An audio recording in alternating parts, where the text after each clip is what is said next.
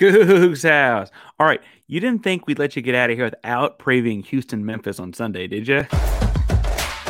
You are Locked On Coogs, your daily podcast on the Houston Cougars, part of the Locked On Podcast Network. Your team every day.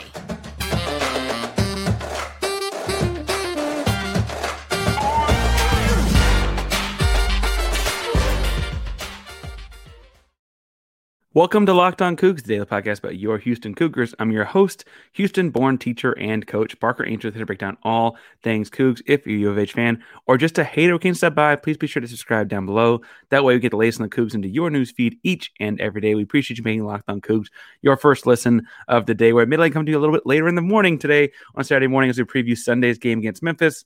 Uh, but welcome back to the YouTube channel, and we're just over 650 subscribers. Remember, we get 750. We're doing like a little giveaway. We're doing one of those every 200 250 subscribers. So make sure you subscribe so we get there. And if after talking about Memphis for 15 or 20 minutes, you don't want to talk about them anymore, you can comment down below with if you like Pizza Hut or Domino's. Now, what I will say is in previewing Memphis, um, part of the reason it took so long to preview Memphis is because they had a fairly major injury on Thursday night. And I was really, really hoping there'd be more concrete information out there. But of course, it's college sports and there is not. In this first segment, I want to talk a little bit about what I anticipate coming from the game. And then in the second segment, kind of how things change. Now, they'll both be fairly short. It's a bonus episode. We have seven episodes out this week. Uh, there'll be a full game recap, obviously, on Monday morning, right in your inbox. Um, but the Memphis game is one that warrants an extra episode to talk about because this rivalry of sorts is A, as much fun as anything in college basketball, but certainly in Houston college basketball, right? Because we see them twice a year. We don't like them, right? They're typically the top two teams in the conference the last handful of years. Uh, Sampson and Penny and the history of the programs and all those kinds of things, right?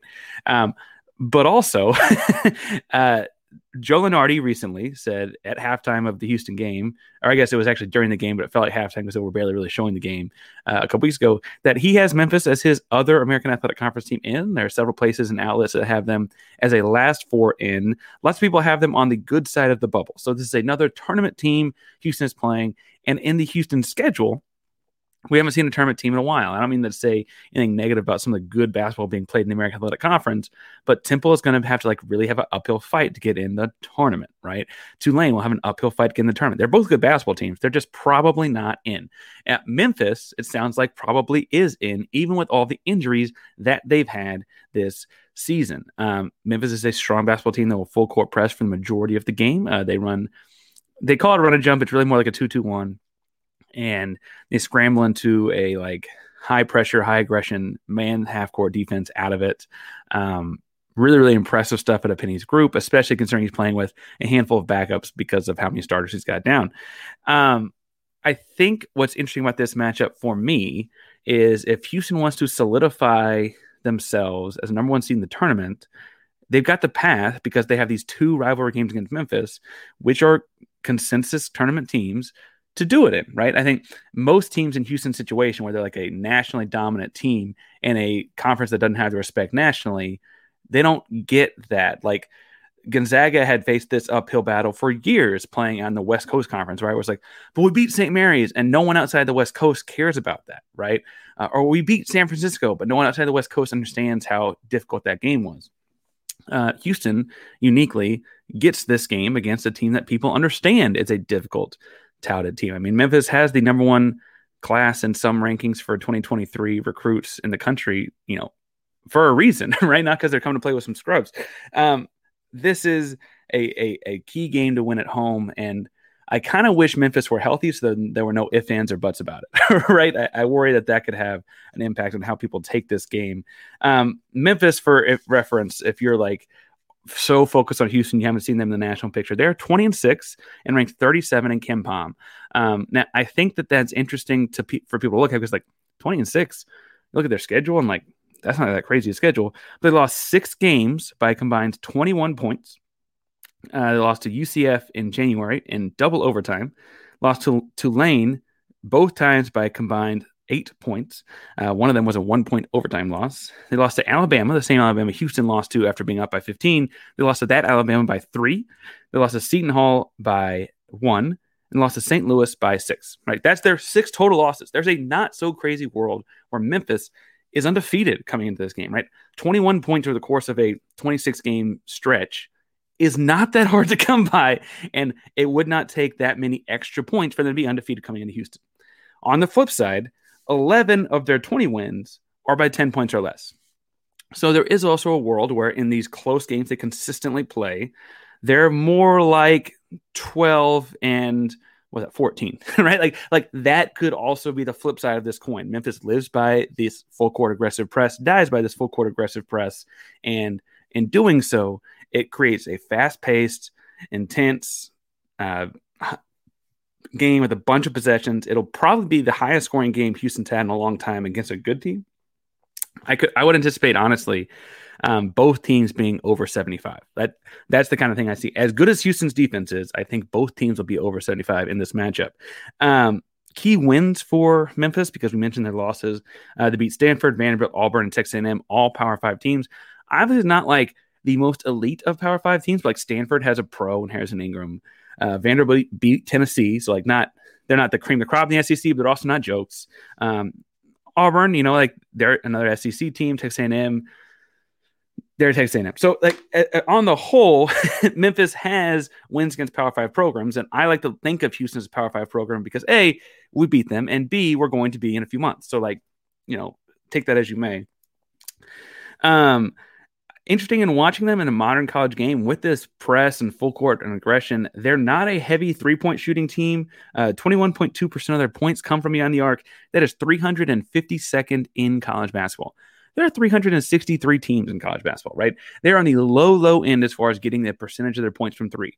They do get over 20% of their points from three, but that's just where college basketball is. What's interesting about that to me is you full court press to me in my head when you have like a little bit of undersized team, need to speed up the game a little bit, and those kinds of things. They're doing it to get layups. Um, they're doing it to get layups quickly to beat you before your defense gets back to set up, and hopefully I mean, most teams send their bigs down court on a full court press to try and get something easy by the bucket. That's most teams' press break involves a big going down the floor. And they're what they're doing and they're banking on is beating you back down the floor before he gets to set up with this press, right? Um, they were 23rd in points for in the country at 80 and a half points per game. So again, if they scored over 70, that's still less than their average. And uh, they're 277th in points against at 73 points per game. This is going to be a high scoring game if Memphis has anything to do with it. Um, the only way this is a low scoring game is if Houston is winning like 60 to 40 and it's just that dominant in the absence of Kendric Davis, right? Um, Memphis has only held below 70 seven times. Weirdly, they won all seven, so I almost want it to get over 70. we'll see. Um, Memphis is a unique team to say the very, very least. Um, before I get into some specifics on people and watching, I paid really close attention to the UCF game, but I also saw the Tulane and Temple games. Um, let's talk a little bit about our buddies at FanDuel. FanDuel is the number one sports book in America and is midway through the NBA season. And it's time for you to download FanDuel because it's got its cool no sweat first bet for up to $1,000. That's bonus bets back if your first bet doesn't win. Uh, just download the FanDuel Sportsbook app. It's safe, secure, and super easy to use. Then you can bet on everything from the money line to the point spread to threes drained, etc. This weekend in the NBA is the NBA All Star Game. I said this the other day and I got some chuckles, but I think because the All Star Game is in uh, Salt Lake City, you should bet on the over. uh, let's just say that the nightlife and distractions in Salt Lake City are less than they are in LA, Vegas, Houston, Chicago, New York, right? And so I think the players be a little bit more dialed in and focused. I know that that's counterintuitive. Some people saying that with the Elam ending, you actually want to bet the under. There's 24 points and a whole lot of points for fourth quarter and All Star game. I'm saying bet the over, and I'm saying to bet it at fanduel.com. FanDuel lets you combine bets for an even chance at a bigger payout with the same game parlay. Don't miss the chance to get your no sweat first bet up to $1,000 in bonus bets when you go to fanduel.com slash locked on. That's fanduel.com slash locked on to learn more. Make every moment more with FanDuel, an official sports betting partner of the NBA. All right.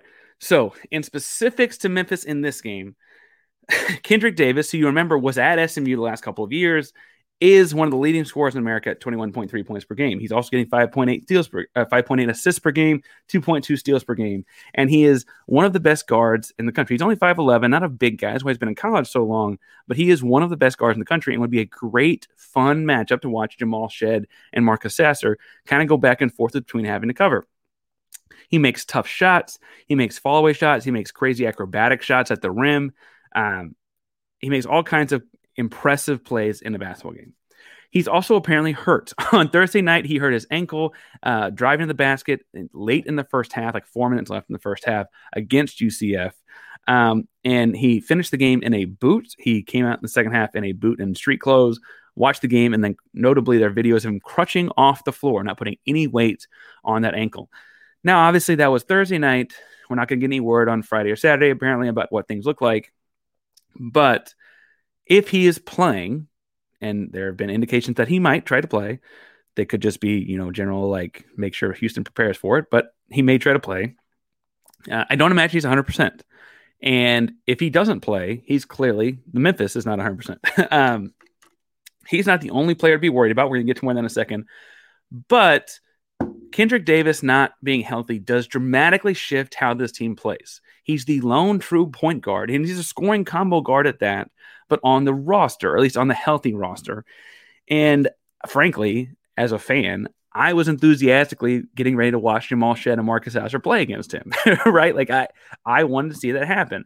Now we don't, and frankly, I worry if that almost makes us more of a must win because the selection committee is a group of people who use a bunch of numbers and machines, but at the end of the day are people, and I worry that they may account for that. Like, okay, yeah, you beat Memphis by eight, but like Kendric Davis didn't play. I don't I don't need any of that. I don't need any of that. I don't need any of that. All right. Um, so with him out of the game, the focus very quickly goes to DeAndre Williams. DeAndre Williams is a six nine kid from Klein Forest. I should point out Kendric Davis is also a Houstonian, and uh, he went to Houston, same Houston. Um, but DeAndre Williams is six nine from Klein Forest, uh, 17.3 points per game, 8.1 rebounds per game. Much more of an aggressive, athletic, long type of athlete. He can put on the floor. I think when you talk about a forward at six nine, putting up 17 points, you think about a lot of drop offs and stuff like that. If he can, he's not a big change of direction kind of guy with the ball on the floor, but at the top of the key or in that extended short corner area, like we see Jarace catch the ball at, um, Jarace Walker, our own guy, right? Uh, he will catch it and then put the ball on the floor for two or three bounces and blow by guys. So he's not necessarily afraid to do that. He's a really, really talented athlete. I thought it was interesting in the Central Florida game once Kendric Davis left the game right before halftime, when they came out of the half and they clearly had had time to sit down and talk through what they wanted to do offensively without Davis in the game, because they said at halftime he was not coming back in. They really, really tried to force the ball into can uh, into DeAndre Williams. Um, DeAndre Williams, make sure I get this right, did finish the game with 12 points, um, eight of them in the second half. Um, worth pointing out that because he took over point guard duties, Elijah McCadden actually finished as well with 16. They put him in a lot of the same actions they're putting Kendric Davis in. So maybe in the Houston game, that's the route they go. But I thought it was interesting that coming out of the half, they really tried to force the ball inside um, or force the ball to DeAndre and let him work, right? Um, so that's where I, those are the two kind of ways I anticipate this thing going. Uh, Elijah McCadden is more of a six four type guard. He's not really a traditional point guard. Um, but for whatever it's worth, he did take over point guard responsibilities once uh, Kendric Davis did leave the game. So if Kendric Davis is then obviously he'll try to do it, but Elijah McCadden be the guy I assume is trying to do it.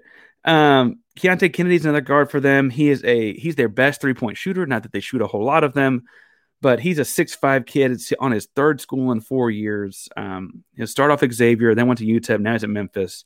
He's getting like just over nine points a game and shooting 40% from three. He's getting all his points from beyond the three point line. He's their lone kickout guy they got on the roster, really. And so I wonder if that's kind of a Tramon Mark matchup because of the length you can have like on the two step gallop from help side or, or, where that matchup is. But that's um Keonte Kennedy is the guy that you have to like watch behind the arc. Outside of that, probably okay, right? Like Elijah McCadden hit his percentage, it's a thousand from the last game, but he hit one. He was one of one, right? Like they practice too. They'll hit one. Um, Kendric Davis joins a list of injured guys that Memphis has been kind of snarky about whether or not they'll play. So I think it's worth pointing out that like Malcolm Dandridge hasn't played in two months. He's a dominant, athletic, long guy. Um, again, another guy that attacks the rim with crazy athleticism, but he hasn't played in a couple months. So, like, what's he going to look like if he suits up? Like, there's been hints that he may suit up. What's it going to look like if he does? Um, Alex Lomas, uh, Lomax, I'm sorry, Loma, I read that wrong. Alex Lomax, um, he's more of a you know traditional guard type, uh, six foot when I say traditional guard, I don't want to say point guard or shooting guard, right? Because he's not like the three point knockdown shooter you think of as a kick out guy, but he's also not like the acrobatic finisher on the rim that Davis is. Um, what would be interesting is if Lomax hadn't played in my notes here, say a month or just over a month. Um, if he is healthy when Kendric Davis is out, does he take over some of the point guard responsibilities as well um, in a scoring kind of way? When he and Davis went forward together, he was very much the two guard. So we'll see. I would imagine the bigger push for Memphis in this game will be to use their defense to turn into offense because all of their length and guards can finish in the open floor very well, right? It, it, would be a way to kind of negate absence of a point guard if that was the case. Um, defensively, when I look at them, they do that 2 2 1 back to a scramble man. Um, because of their aggression, they actually give up offensive rebounds on just over 36% of their shots. Um, so I think Houston could have a field day with J'Wan, Jarace, Francis, Reggie Chaney. We saw Terrence, uh, we saw uh, Tramon Mark just a couple days ago, like all going off on the offensive glass. I could think that Houston could take advantage of that as well. Um, they also, in aggressive ways, managed to mostly just switch all of their guys over about six four. I have three, four, five as far as positions go, but really most anyone over six four for them just kind of switches. And that what we would have called in my coaching day, they call it more of a 25 defense where there are two guys that are under six feet, six four. Those guys don't switch. The other five, do, the other ones do on all five positions. Um, because of that aggression, they do do a lot of uh, driving kick, uh, catch and shoot threes because they overhelp. Um, and I, I, if Houston's shooting the ball well at home, like we think they can, Manuel Sharp could have a big day, right? Marcus Sasser could have a big day. I don't think they'll leave Sasser open, but he could have a big day on that. Um, the aggression kind of um, interestingly enough, is meant more to rush your shots, though, to force you to take quick shots or bad shots. It does that more than it does with um, any sort of turnovers. Um, in turnovers since they're 81st in the country in turnovers forced per game. Um, or sorry, 81st in turnovers committed. They're 300th in turnovers forced per game. So like, but well below average there. Um, and I think that's interesting because when I think of the aggression they play with, you'd assume it's forcing a lot of turnovers. It's really forcing you to take quick shots, and they're hoping to go run the other direction with it, right? Um, it's just this high paced game in defense that bleeds points, is where they're giving up over 70 a game. And Houston, again, can take real advantage of if they're able to stop them offensively. On offense, I've got notes on what they do. They do a lot of Kendric Davis off of high screen to the low man as well. So he has a pop guy or a short roll guy high and then a drop off guy low. He has both options, which means that the side of the floor he's going to has more space, right? Because you have a low guy, a high guy, and then him coming off of it, right? He's coming up to more empty space, but he has drop off options at different levels. But he also has less shooters to kick to, right? Um, so that's the yin and yang there of what they do. Um, a lot of heavy isolation sets that if they get a mismatch on Davis, they take it. If they get a mismatch on Williams, they take it. Those are my offensive notes. Without Kendric Davis, um, it's hard to really gauge what they do because against UCF, like I said, they came out trying to force the ball inside to Williams. They tried to replace Davis with Mc, uh, McFadden, but none of that really worked. Right? They were up by 14 at one point, shortly, like shortly after Davis gets hurt, and then in the final seconds of this game against UCF, they were losing. Right? They blew the big lead at home because Davis was out. They did end up getting a steal for a layup that won the game. Crazy fun play, right? If you're a Memphis guy. But I wonder if that means that what they were doing, they can identify wasn't working. So I don't know if that's necessarily easy to pick on as far as like what they'll do against Houston. But maybe they will. I mean, Houston's also not got lot, of, not got anyone taller than six foot nine, right? So maybe they think that they can pound the ball inside with Williams or whatever. Um, we'll see. They don't have the shooters to force Houston to kick out. So they just aren't on their roster. And so it would take a anomaly of a shooting day to become that team. But I wonder what they do without Davis in. And I look at the, in the UCF game and think that won't work. So I'm not sure what they do. All of my offensive notes, though, all have to do with things they did with Davis in the game in their Temple, Tulane, and first half of the Memphis games, all these isolation sets, all these force screens to force mismatches like that, all of the way that they get there was entirely dependent on Davis being healthy. Um, I will say that, as I tr- mentioned when I read the wrong stat a second ago, they do turn the ball over, and we know Houston makes people turn the ball over, and so I could see, especially without a point guard on the floor, this being the kind of game that Houston gets a lot of steals. Um, mostly like pick six kind of steals, like jumping the passing lanes. So we'll see. Um, I anticipate if Davis does not play, Houston winning. Uh, and if Houston, I guess if Davis does play, I still think Houston wins just a closer game. Um, my worry becomes very quickly if they do win, does the committee think, yeah, but about it, right? Now, we'll be talking about all Sunday and into Monday on uh, Locked On Coogs. Make sure you find me at Painsworth512, P A I N S W O R T H 512 to talk all things Houston Cougar basketball. Football spring practice is coming up. Uh, we got football to talk about as well.